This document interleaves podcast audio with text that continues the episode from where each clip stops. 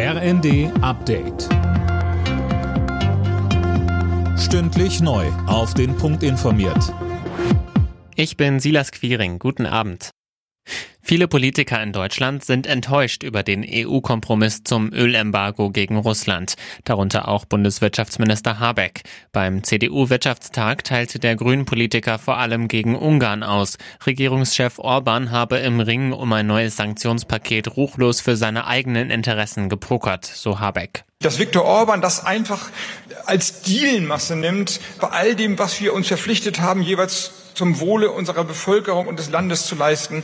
Das ist ein Missverständnis dessen, was ein Amtseid in dieser Zeit bedeutet.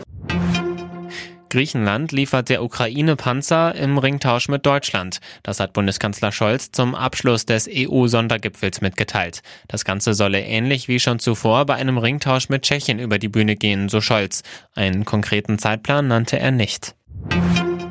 Finanzminister Lindner hat seinen Haushaltsentwurf im Bundestag verteidigt. Wie er sagt, wird er im nächsten Jahr die Schuldenbremse wieder einhalten. Für ihn ein Beitrag für Stabilität. Damit werde auch der Inflation entgegengewirkt, Sönke Röhling. Ja, denn indem man nicht immer mehr umverteile und immer mehr Subventionen erfinde, so Lindner, nehme man den Druck von den Preisen. Die Opposition war erwartungsgemäß nicht ganz so zufrieden mit dem Etat.